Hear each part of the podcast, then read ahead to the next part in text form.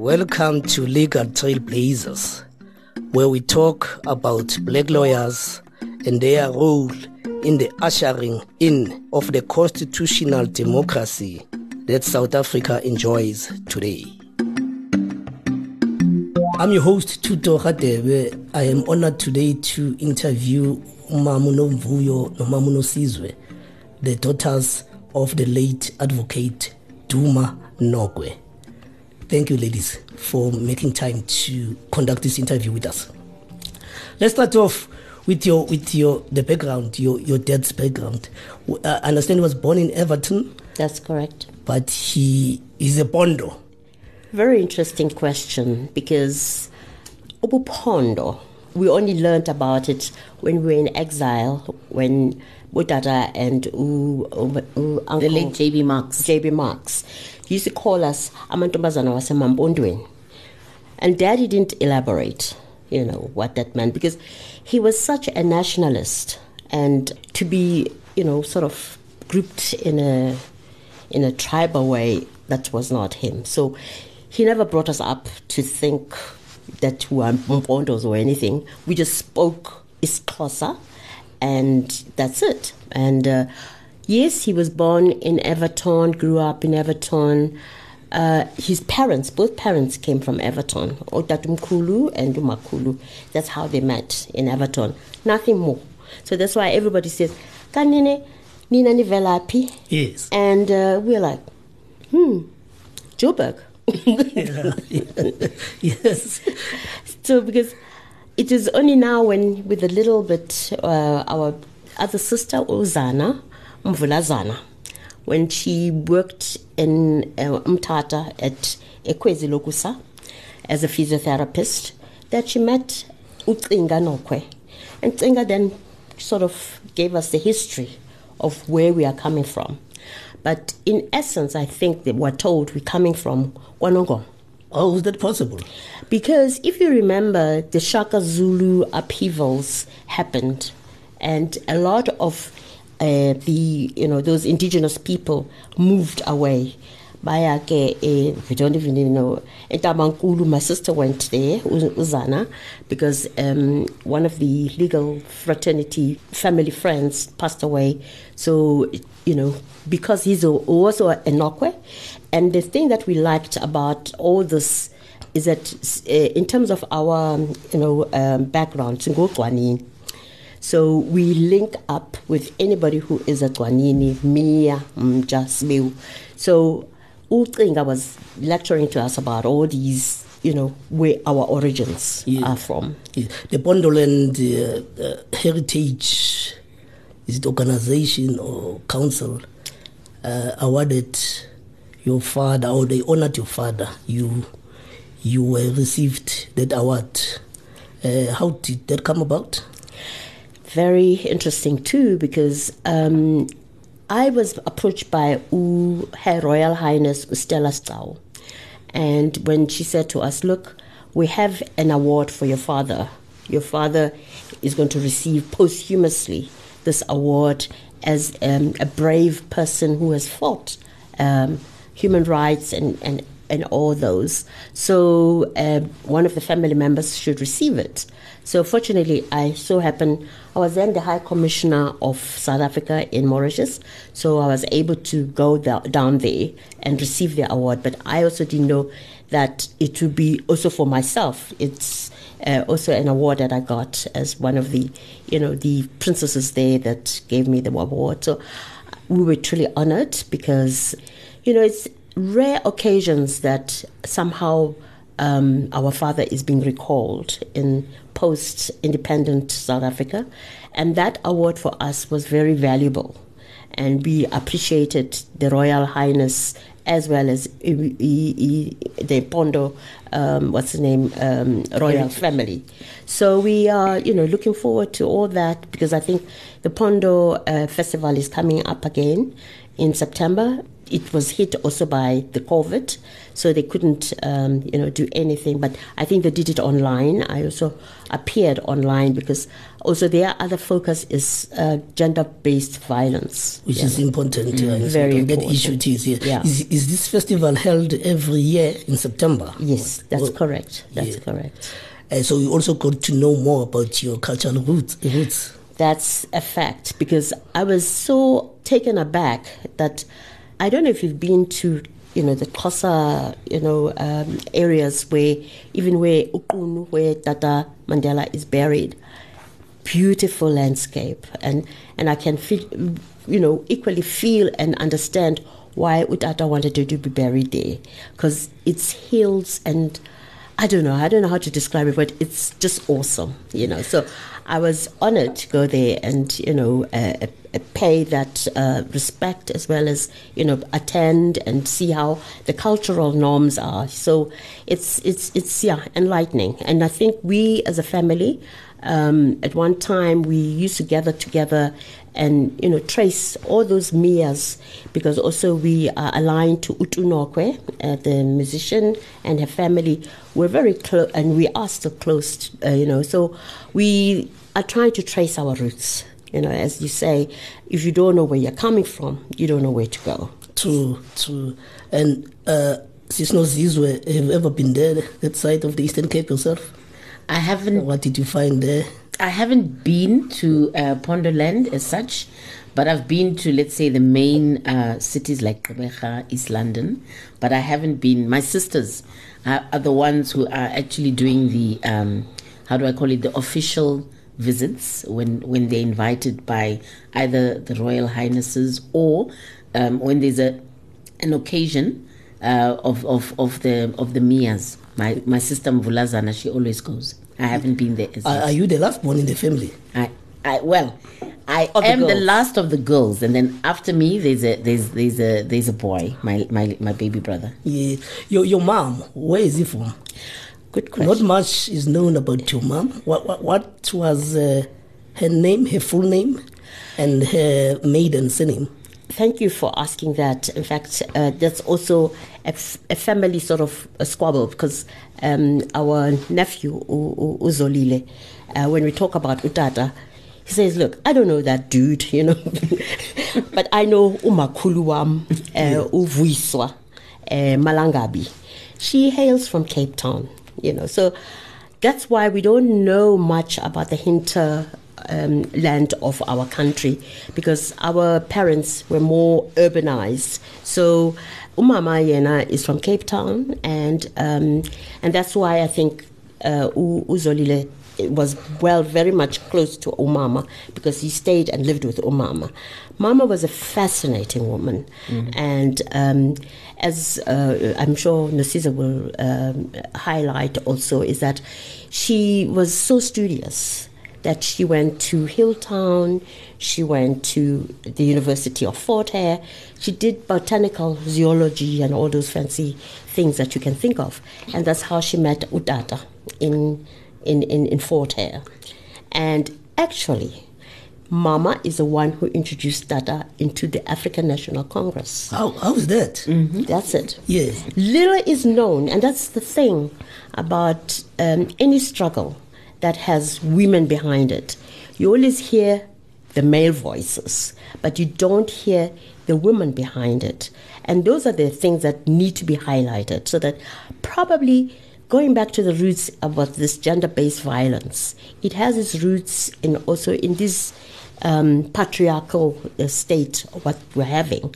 And indeed, you know, we need to recognize that and ensure that our boy children need to respect their mothers, their aunties, their, you know, any female, you know, so that, because I don't know why this thing, the scourge is going up and up, but that's not the subject of today. Yes.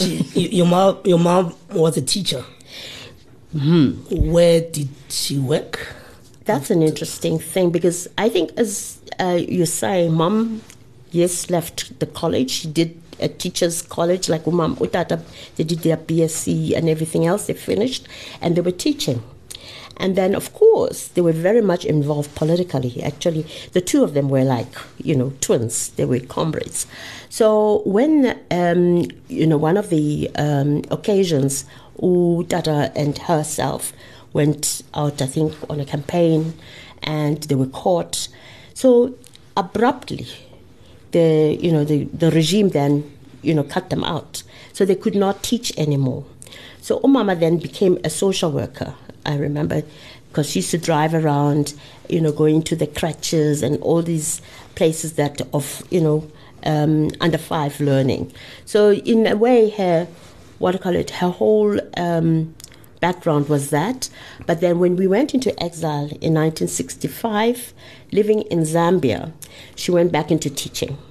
So she taught at um, what we call the Philip Re- uh, uh, Rennie. That was the you know the boys' school in Zambia. Then just post uh, independence of E Zambia, 1964. So she then taught at this multiracial school, but I think she didn't feel quite there because you know this is a privileged school. So she went to um, a, a, a, school which was a, Phil, a Phillips. We, I don't know those days they gave them um, Prince Philip. Prince Philip, yes. Oh, after Prince Philip. Yeah, but then it, it changed to Kamwala uh, High School.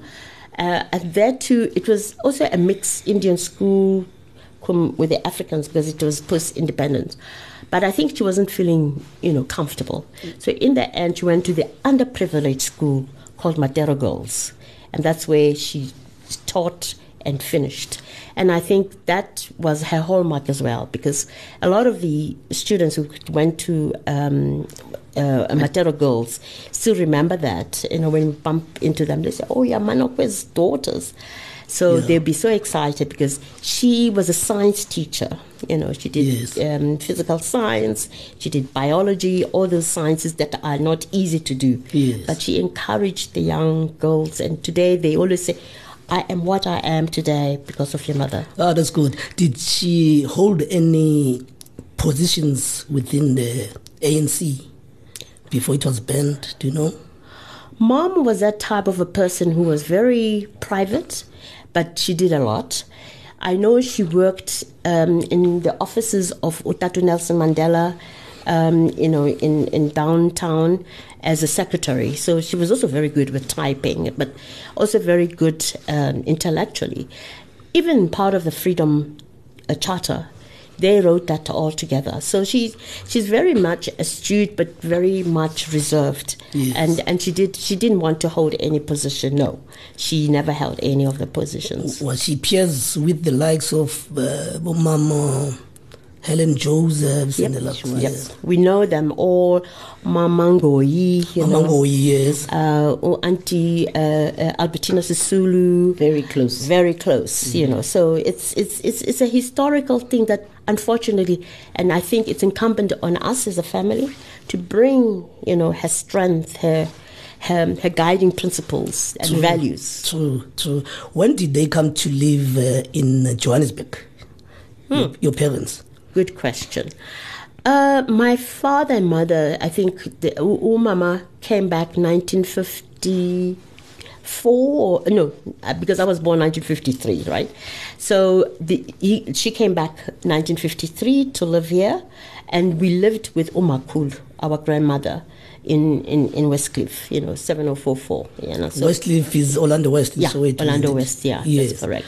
So she lived then, no, actually, that's not our first house. Our first house was, huh, it's um, in Pumulong, apparently. Also because Orlando West, yes. Orlando West. Yes. So because I was always, if you know the, the, the, the Sisulus, they always teased because I was called Pampoon. I don't know. I think I must have been a roly poly or I don't know what, but I hated the name. Yes. And up I'll tell you the story because when Namibia got independent in 1990, ne? 1990, yes um, I, I, was then living in, in, in Ghana.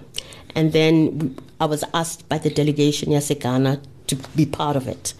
But I think they knew background that they will meet Utatu Nelson Mandela. Yes. And when Utatu Nzo, and because we all know them all, you know, so he says, he calls me and he says, and he tells Utatu Mandela, do you know whose child is this? Utata Mandela just looked at me and just said, Pampoon. Pampoon. so that's when I embraced that name and I loved it from that time because I'm like, 27 years this gentleman remembers. Yeah. You know, and I mean, I must have been small because we left South Africa when I was 10. Yes. So uh, from, me, from then on, I just loved my name. And then in Dube when did your family move to Dube which is my home hometown? I, I I was born just a, a block away from the house Oh, wow. that you used to live in. Yes.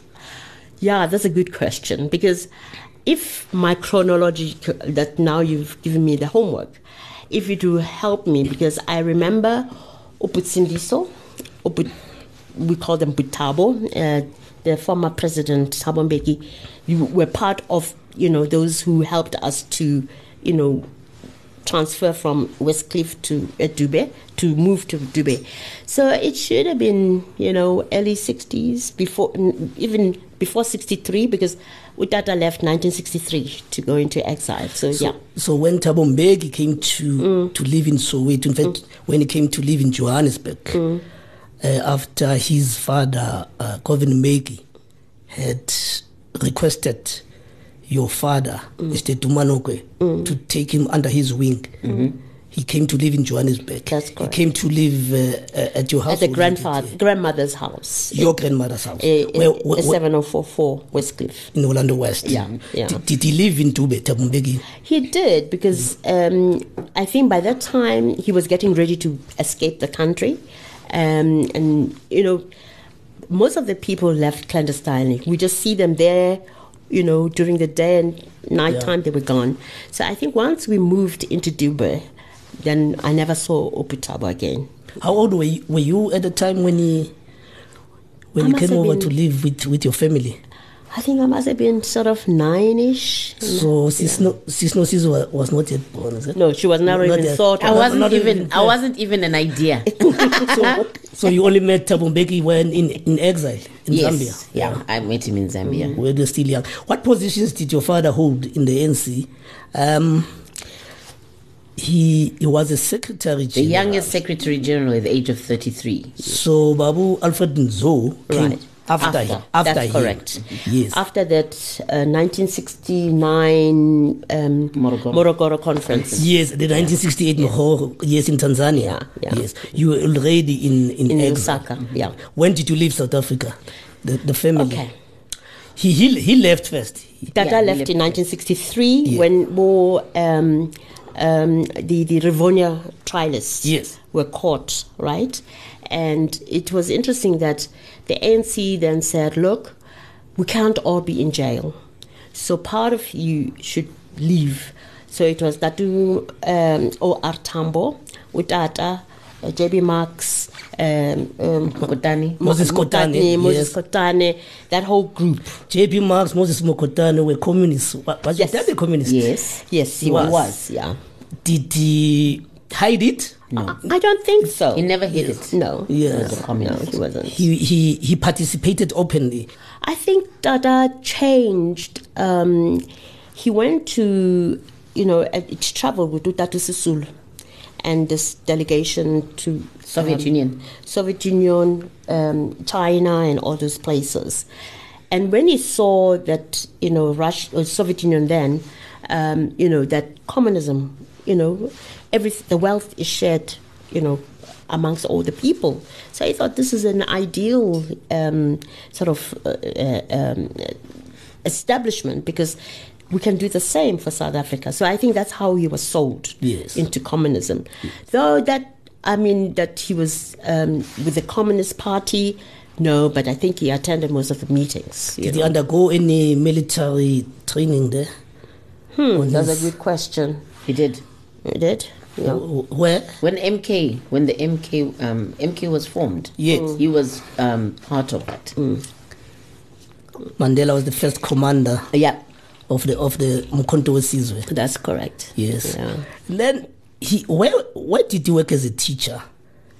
And I understand he quit teaching because of the misgivings that he had with the Bantu education as it was being introduced then at the time. Yeah. Can you tell us about that?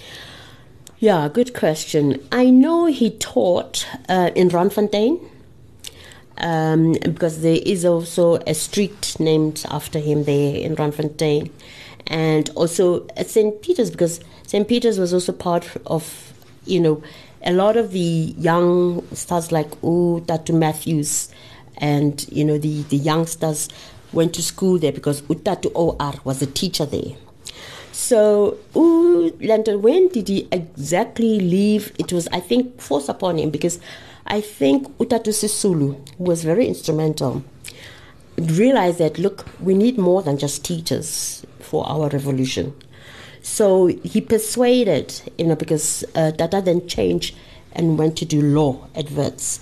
So he then, because he didn't have the money, because both his parents were, you know, Umama, Utatum Kulu was a, a, a cobbler, Umakulu was working in the hotels, cleaning. So Utatu Sisulu was very instrumental in that he went to his Indian friends who were living in Fordsburg and said, you know, donation here for my youngsters who need to go and study law. So that's how he got into getting to Wits to do law. So I think then he had to give up, you know, uh, the teaching post because he needed to study and do law. He also, sorry, he also taught at Krugersdorp.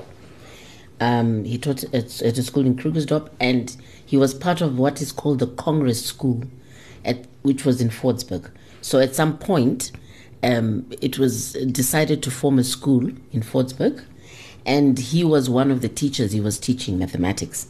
And what's interesting is that not long, long ago, just before the COVID, um, the Fordsburg School, uh, sorry, the Congress School celebrated um, like its ex anniversary, and um, we were invited to that, and it was quite amazing to find a lot of the people that he had taught, Dumanoko had taught at that school. Already, obviously, now they are senior citizens. Yes. But they remembered him and they said he taught them mathematics. And in fact, one of the gentlemen was there had a cutting from the newspaper, which he kept in his wallet for all, For all these, these years. years, yeah. And that cutting was saying that Duma Nokwe had graduated and had got his LLB. And he said this for him was such an inspiration that he decided to also go and try and study law and eventually went and studied law in England. So it was a very telling moment. So he taught, and that, that was, by the way, voluntary. They weren't earning Mm. any money.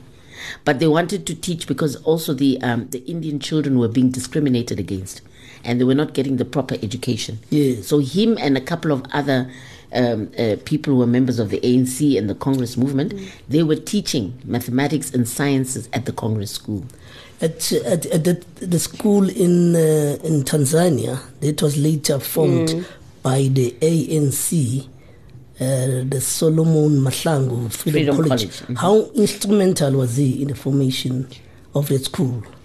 He, He had already passed, He had by, passed then. by then. By then, And but. Mama, our mother was very instrumental because Umama was belonging to the committee of the education. Do you know? Department of Education, yeah. Yeah, the, the, the Within the education- ANC. Within the yes. ANC. You see, we became a government outside the you know South Africa because Umama was very instrumental with Abu uh, Maseko and Tatu um, Njobe. Tatu Njobe, Mamu and, Njobe. and Mamu Njobe, you know, all those educationists, you know. So uh, Umama was very instrumental in that, you know. So Be- besides being a, a teacher, later on a uh, an advocate, a lawyer, Mr. Nokwe was also a prolific writer. He used to write a lot to record the struggle, the, Yes. the, the life of the black, of the African people in, in, in- Africa and in South Africa in particular. Yes. True. And I mean, lot, lot, he was a prolific writer as well as a reader. Um, if you go back, uh, I, I, I think also re- read from one of the, you know, telling their stories. That was Utatu, um, Ma- Joe Matthews. Then um, sort of was schooling with him at uh, this um, school in, in, in, in Fordsburg, the St. Peter's, right? So he said he said Dada used to uh, hide, you know, don't go for classes, and he'll go under the blankets and read. But do you know what he was reading? Karl Marx. So he said afterwards, when they were because they were both at a forte, he says, "I batong tuma."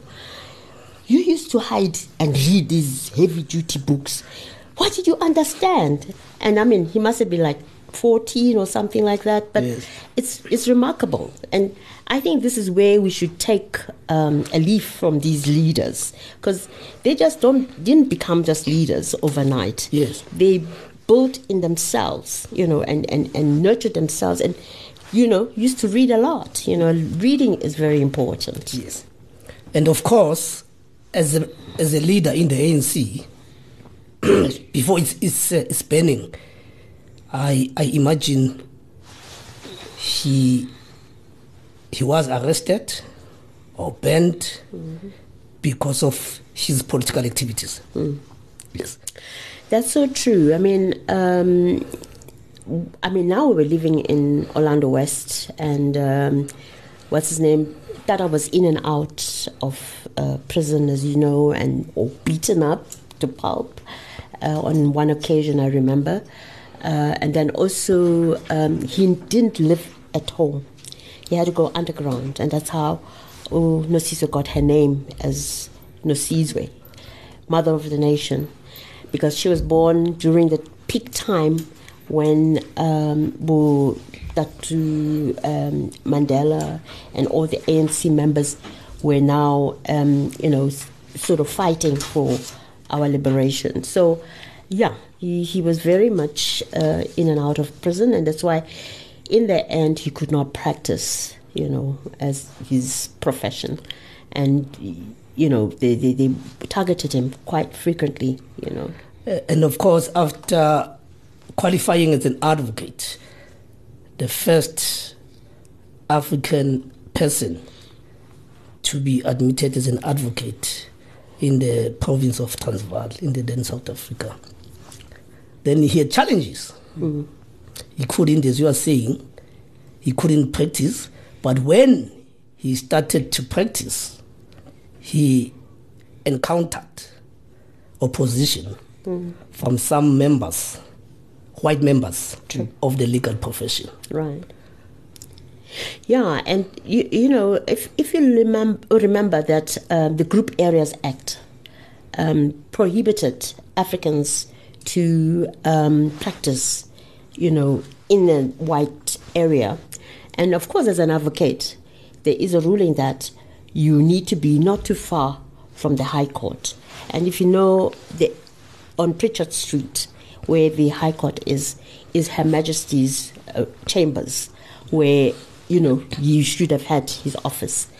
They refused him that office. They tried even because, if you remember how he went to study law, is that, um, like I said, Otatu um, uh, Sisulu was very instrumental.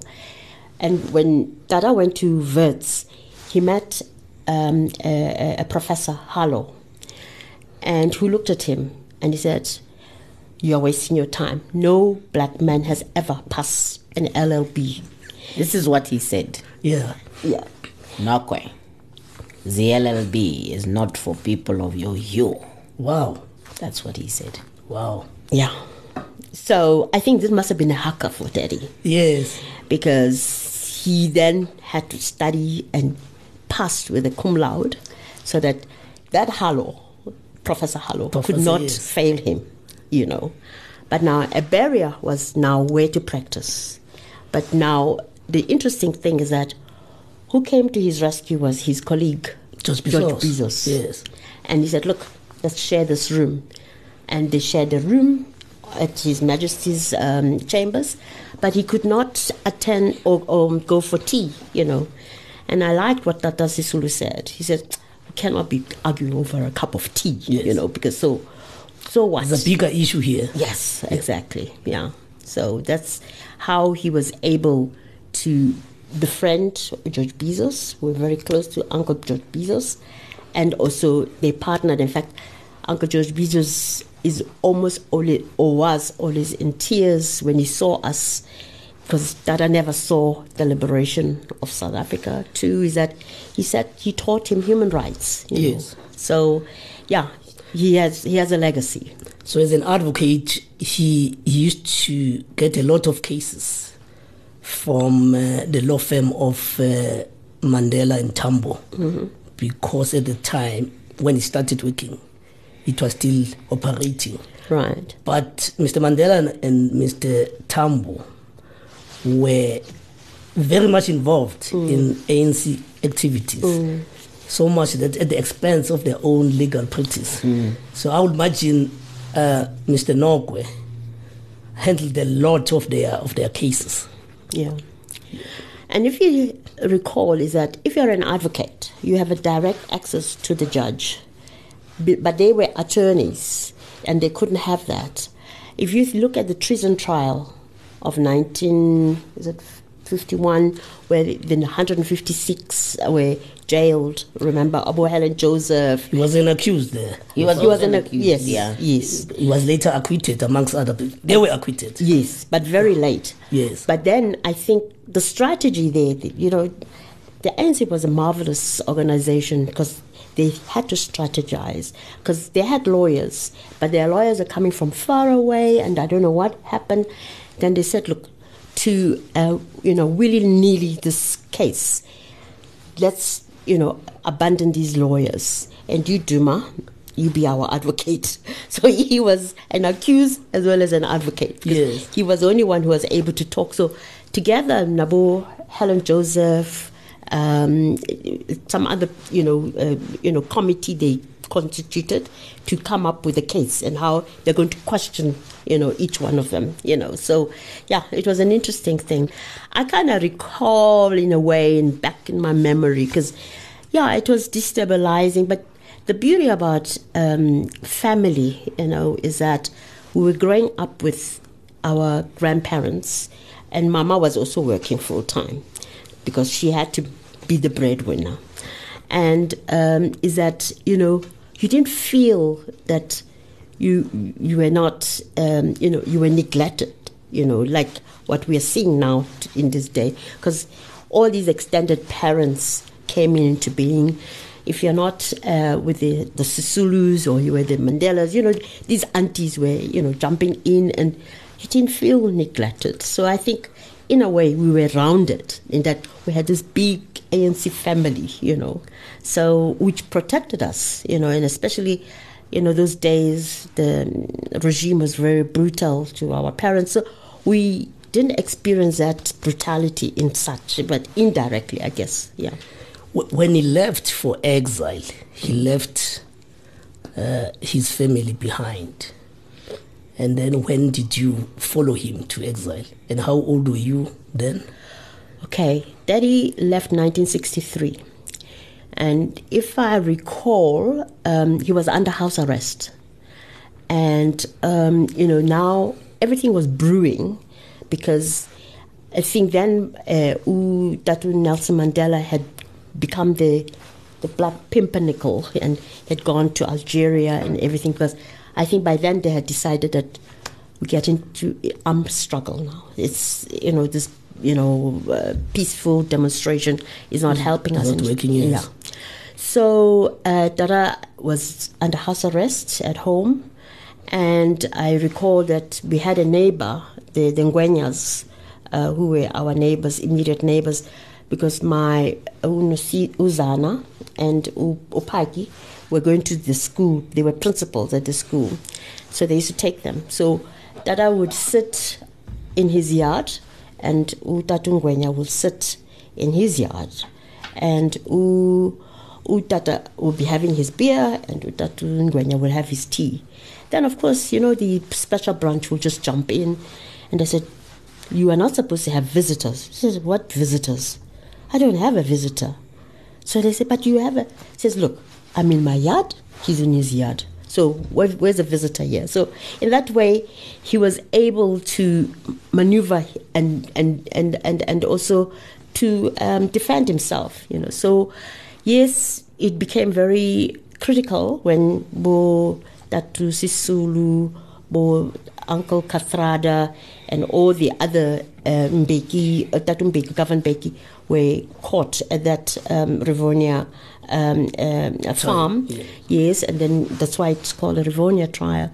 Uh, and Utatu Mandela had been caught when he came back, 1962. So he was already in prison. So these ones were caught in 1963. So, uh, the, like I said, the leadership of the ANC said, look, um, you know, we can't all be in, so you guys escape. So they escaped into Botswana and they left Umama. But you know how the regime operates.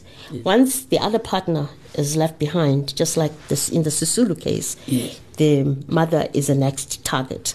So mommy was targeted. She was put under house arrest. She could not, you know, now fend for her family. So for 1963, we had a tough time, you know, because here sh this breadwinner now unable to fend for hi- her family. She- It was six to six, you know, house arrest. Then I think mommy na realized, look, no manzo, Mrs. Nzo realized that, look, we can't keep this, you know. So they also escaped 1964 and went into Botswana. But they waited for us in Botswana. Or you joined him in Botswana. Yeah, we And joined. later on, you went to Lusaka. That's correct, yeah. so was Oliver Tambo already there in, in, in Lusaka when you came to live there? Because- came later? If, you if you recollect, um, the independence of Zambia was 1964. So most of the headquarters of the African National Congress was in Tanzania. So it was in Dar es Salaam, you know. So yeah, the leadership was moving between Dar es Salaam or the UK because they had to be rallying the international, um, you know, uh, uh, um, Community to, Yes. to drum up uh, Yes. uh, in, in international solidarity. exactly. Yes. Yeah. So. Daddy, Daddy was in Tanzania then. Yeah, But uh, he used to do a lot of traveling, Mm-hmm. as you are saying, um, drumming up uh, international support right. for the ANC. Mm. In fact, uh, he was, some people say he was a super diplomat of the ANC because he's the one who used to represent the ANC in the United Nations. That's correct. And also to try and get the regime out of the UN. There is a famous speech that he presented at the UN of how to get, you know, the the, the, the, South African regime out of the UN. And I, you know, because we always had these discussions at home, um, when he drummed that up, uh, then Foster was the foreign minister.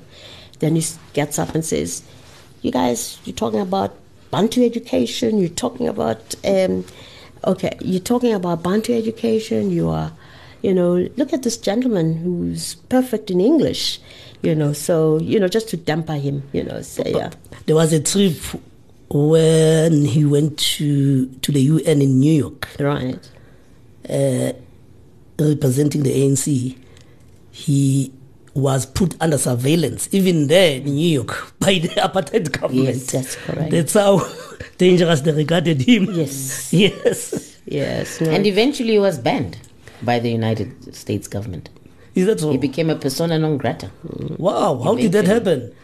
They After the the apartheid government had complained, I suppose. He was put on the terrorist list and he was banned as a persona non grata. so he couldn't get into. couldn't go back to the US, to the United States. That was never lifted at, at the time of his death. That hadn't been lifted. no. It hadn't been lifted. Oh, this is, Which is why we were so surprised when the first time I applied for an American visa, I thought I wouldn't get it because of that issue. And they do ask in that form yes, have any of your family members been, you know, banned yes, in, in that form. Yeah. And then I said yes.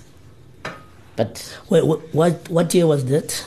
when he was banned, Uh, Oh, when I went. When when you went. or when I when I US. first applied, it was nineteen. It, uh, sorry, it was yeah nineteen ninety eight or two thousand somewhere there. First time I applied, I didn't think I'd get the visa, Yes. but I did. So he was a, your father was a mentor to the likes of Thabo Mbeki and others. Yes. Who else? Who else reported uh, under under him Max as a secretary general?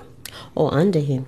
Abosikash, Ooh, there were so many. He was the secretary general. Sindiso Mfenyana, you know. Yes. Um, yeah, there, there, there's a whole um, um, ubani ujele, um, Yes. As a yeah, Yes. jo- Ma- Makatini, you know. Johnny Makatini. Yeah, yeah. Yes.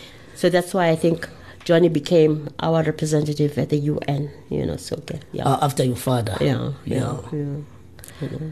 In uh, he left his position in 1968 after the Morogoro Morogoro conference. conference. Yes. Yeah, is that 69 or 68? I think it was 68, 68 69. 69, yeah. Uh, was it due to uh, uh, uh, illness or what? No, interesting. Um, um, Chris Hani uh, and the young, because both Chris were very young, um, came to Daddy because Daddy was very approachable person, you know. So they said, "Hey, you're not leadership. You know, you guys, this struggle is not going anywhere. You know, well, like a choo-choo train. It, well, I don't think he said choo-choo train, but it sounded like a choo-choo train that's going very slowly nowhere. So we need to do something. So Daddy says, Wait, can you just go back? Because he was that type of a person. You know, he didn't dismiss it, but he just said, Look, go back, think about it, present it to me. So they did. They said, Okay, we need a conference where the leadership can be put to task, you know. So Tata then spoke to Utatu Tambo, then he was our acting president. Said, Look, um, I think they presented a paper to him to say, Look, this is the thing, the problems and issues. Because we remember at that time, we also had uh, a lot of our cadre training in Angola. So, um, you know, the youth were now agitated that we're getting trained, going to Russia, going to Algeria, everywhere, and we're not moving. We're not getting into South Africa. And also, it was also post, is it the Wankie? Um, I had forgotten The the Wankie dates campaign, yeah. The Wankie campaign, yeah. Yeah, but the Wankie where a lot of our people also died because they fought with the Zim, zip, Zipra, you know. So um, Dada presented this, and, and then when they had the con- conference, they said, "Look, we can't stand here as leadership. We have to be down there and be par with everybody. So we're going to step down." So they stepped down. Even Tata O.R. Tambo also stepped down. But then the people said, "No, no, no, no, no." then this is going to be, you know, a fiasco. So please, Tatu uh, or Artambo, you go back and, you know, guide us and lead us. So it so happened that um, Dada then lost his post as the Secretary General that year, you know. Ah, he didn't feel, because he says, look, these posts are not made for us. You got to deliver. So that's when he went and did the Radio Freedom and uh, came back to Lusaka. And actually, we were happy because we had our daddy for more time than usual. So he's opened up the Radio Freedom. But I guess Dada is such an intellect because I think they also realized, the ANC realized that, okay, you know, we need him. So then they made him the Deputy Secretary General. But we know he was doing more work as the Secretary General of the ANC. Was de it under uh, Mr. Nzo? Yes, that's correct. Yeah. yeah. And then he became the director of international affairs of the ANC. That's how he starts going to. Um, um, um, To the- to- all over, to the and all over, traveling all over the world. Yes. yeah. Thabo Mbeki later on took up the Yes, position. Yes, yes.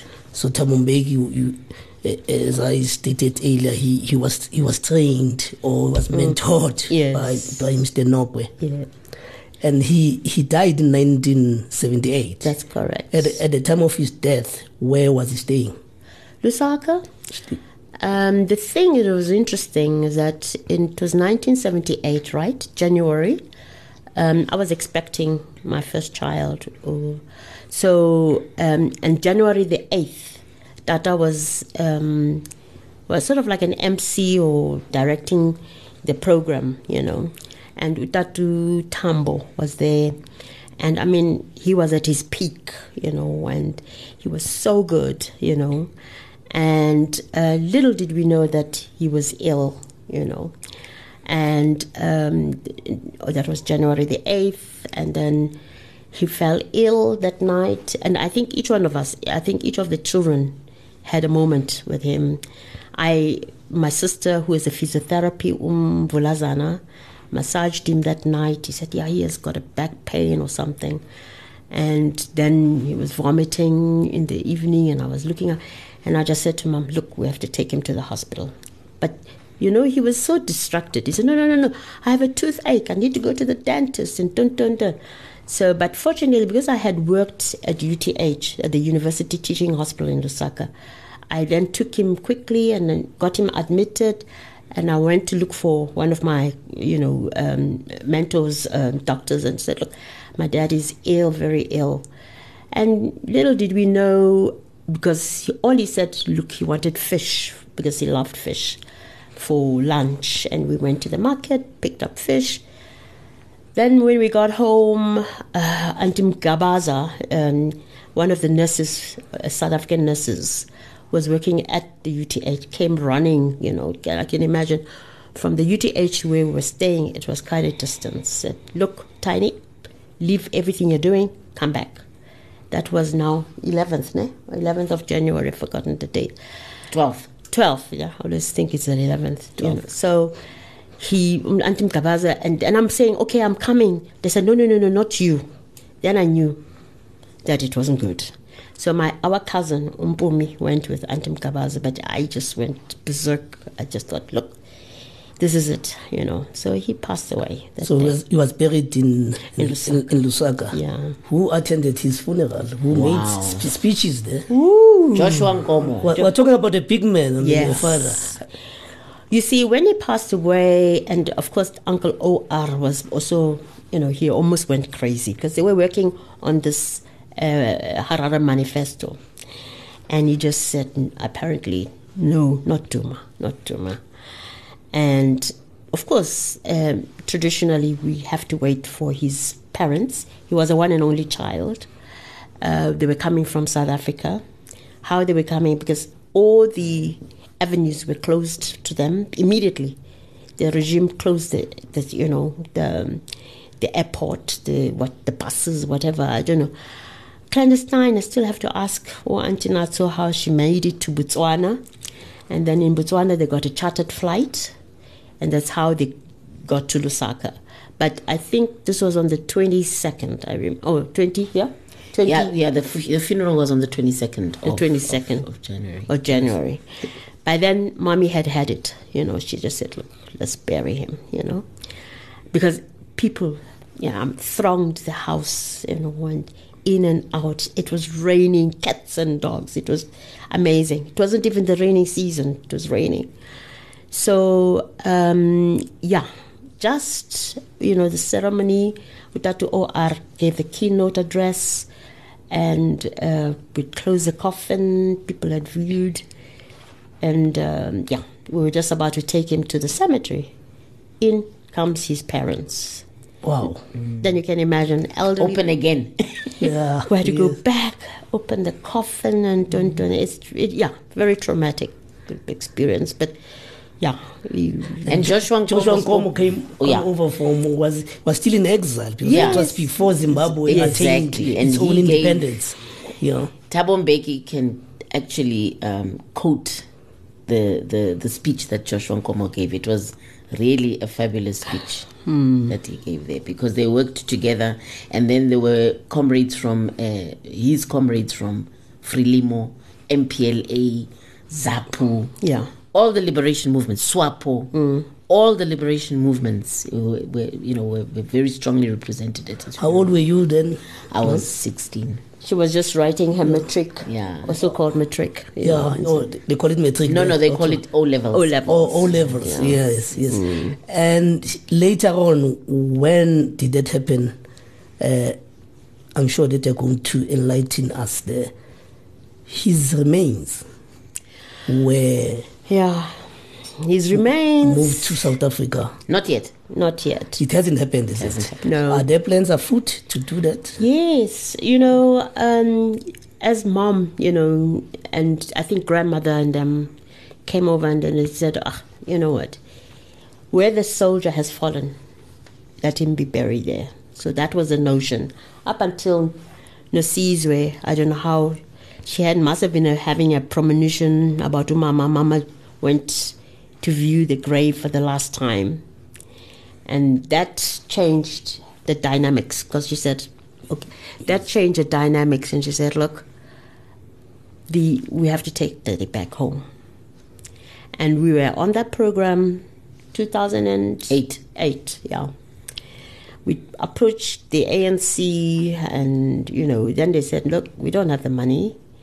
So, but we just worked on a program. We said, "Okay, we'll try and get the body or the mortal remains back." But what happened? Oh yeah, uh, uh, then we were preparing for him, not knowing that yeah, our mommy passed away.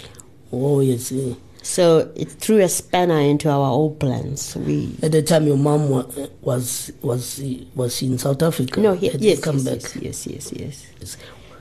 That was which year? 2008. Yeah, 2008. October the twenty fourth, the day of the independence of Zambia. So funny. Yeah, it was a nice coincidence, is it? It, it's amazing, huh? yes. Yeah. Please tell me about the Duma Nokwe Foundation. Oh, interesting. Yeah, the Duma Nokwe Foundation. Um, I think we, when all these things were happening post um, liberation or independence, we sat down and thought, look, we have to keep this legacy of our father going. Actually, it's supposed to be Duma and Vuiswa Nokwe Foundation, but somehow, uh, because the whole focus was on the legal matters. And uh, if if if you, you know, is there is the Duma Nokwe Chambers in Sandton, which was started. Ooh, when was it? Way back, um, where these legal um, group uh, uh, fraternity realized that look, they will have to kind of emulate what Daddy went through, because you know how it is in law. Um, you know, you have to, uh, you know, give in your your your what do they call those spe- special things that you have to do? The book Pupillage. Pupillage. yes. Pupillage. And uh, they thought, look, and it's expensive, you know, to run a chambers or something like that. So they created this. Pat, Advocate Patrick Mtshaulana was leading that, and they did ask permission from our mother. You know, mommy said fine. But then we realized that look, we we're missing something here, so we need to have something that is firm as a foundation for them, you know, as a legacy. So uh, then it started, you know, and we partnered also with UNISA so that, you know, we, we can channel some of the, you know, young students or, um, you know, work with them in the moot courts and, and, you know, anything that has to do with it. It's yeah, it's not been you know sort of smooth riding, but um, at the head of this um, Duma Nokwe Foundation is our brother, our baby brother, Uvikela Rankin. Advocate Nokwe was a friend to and colleague of Advocate Bizos. The latter had been born in Greece and came to South Africa as a refugee in 1941.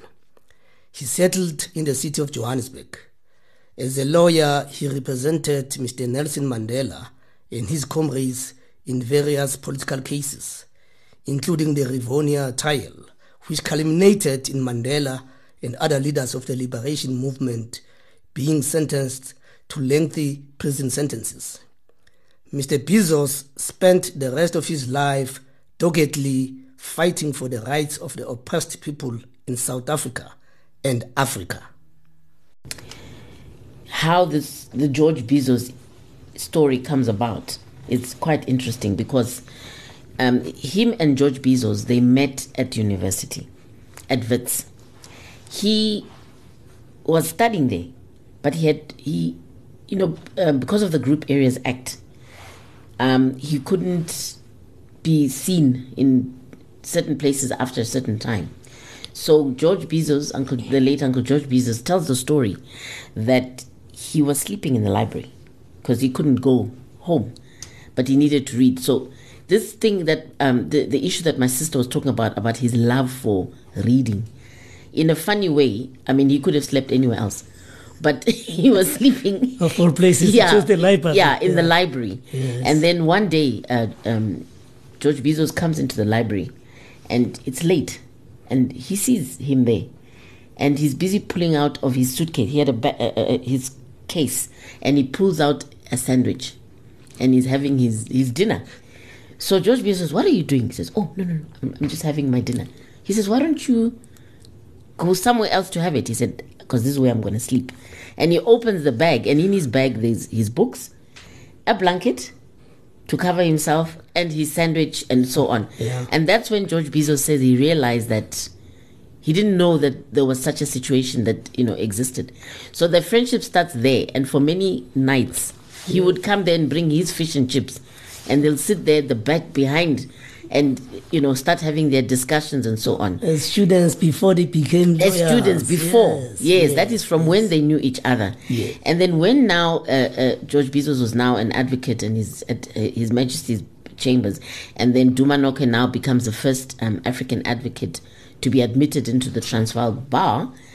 Um, now there is nowhere for him to practice because of again Group Areas Act.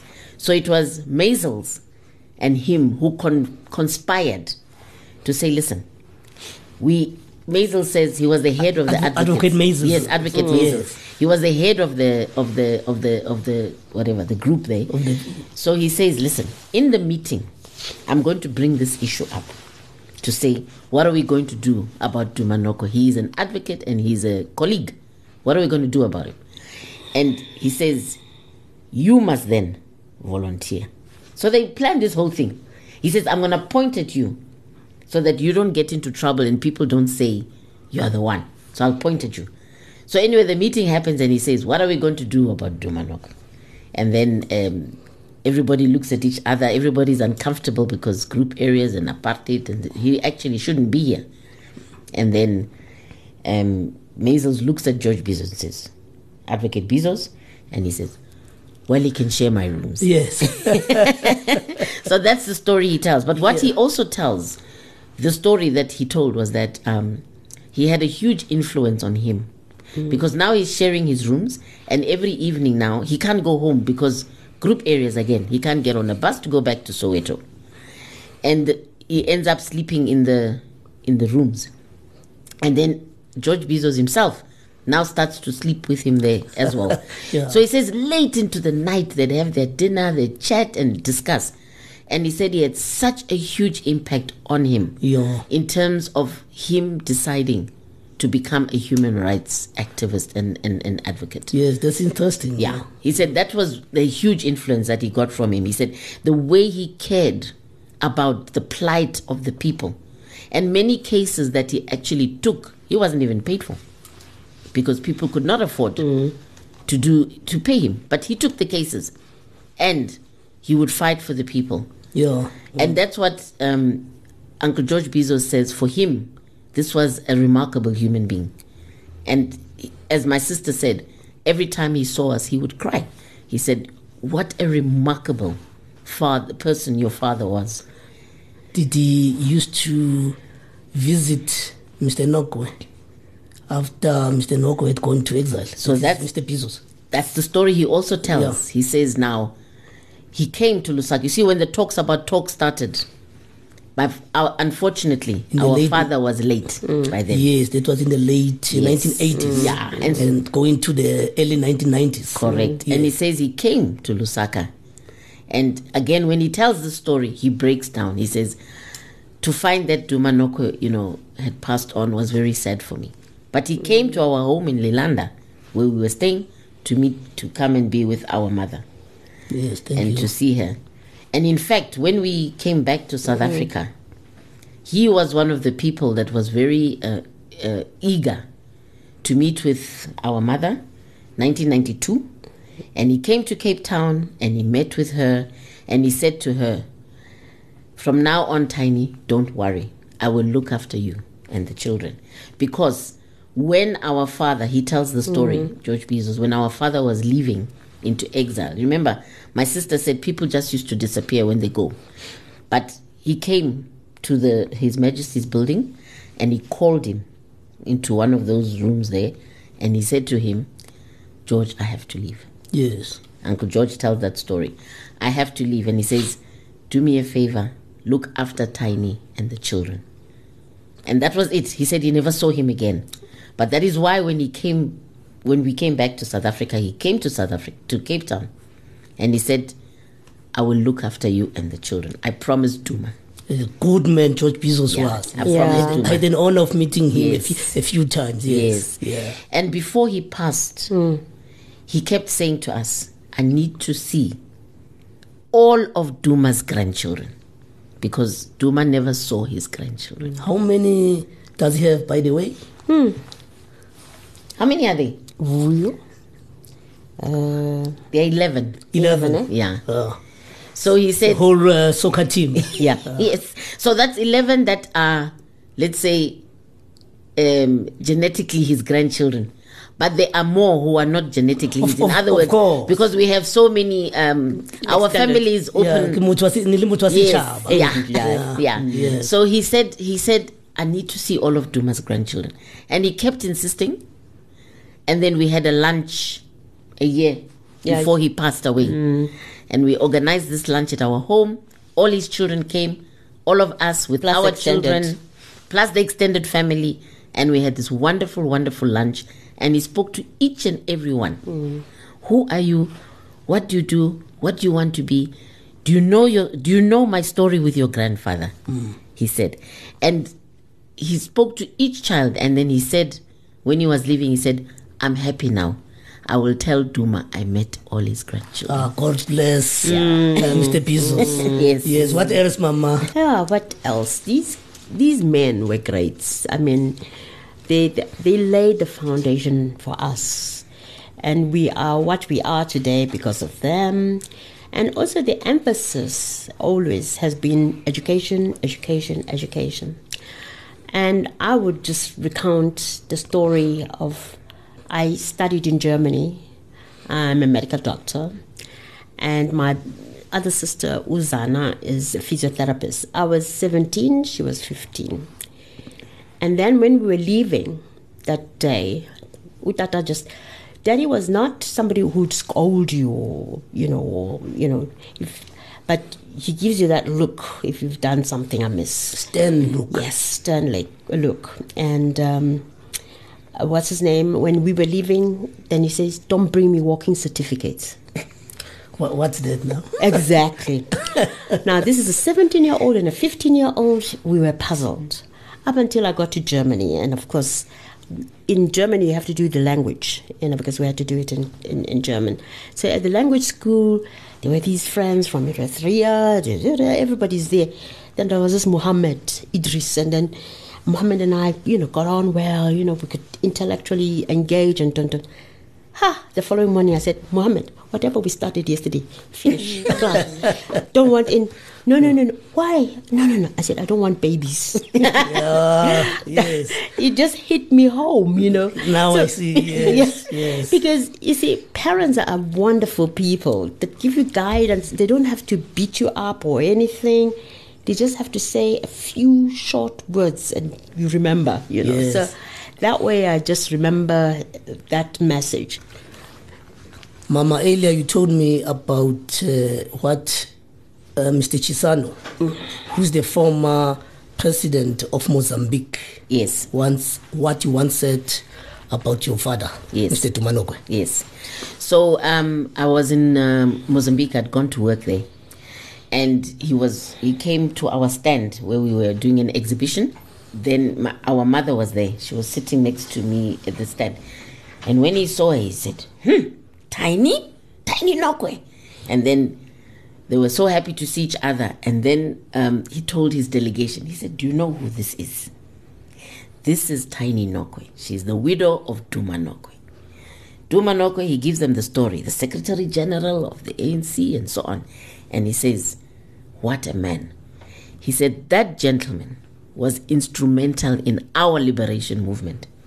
He used to advise us and he used to write our speeches for us. Because we Portuguese speaking, we have to go to the UN, we have to go internationally. But every time we went to him, Comrade Duma, can you help us? And he said, Sit down. What is the issue? And he wrote all our speeches and he said, What fantastic English that he used to write. And also, he said he was such a worker, he could work overnight. And he used to always advise us in terms of our diplomatic strategy. And that is how he contributed to the liberation of this country, Mozambique. That's what he said.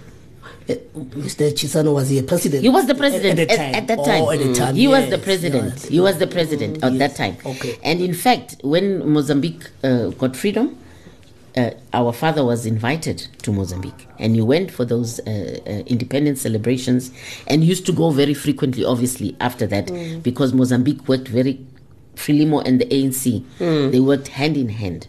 And uh, Marcelino dos Santos, the late, also very, very uh, uh, uh, complimentary about the role that Duma Nokwe played in terms of the solidarity between the African National Congress and Frelimo in terms of the fight for liberation. Because all these liberation movements, they worked together. Even the MPLA, Frelimo, SWAPO, ZAPU, they were working together in terms of the uh, liberation uh, struggle. Okay, thank you very much.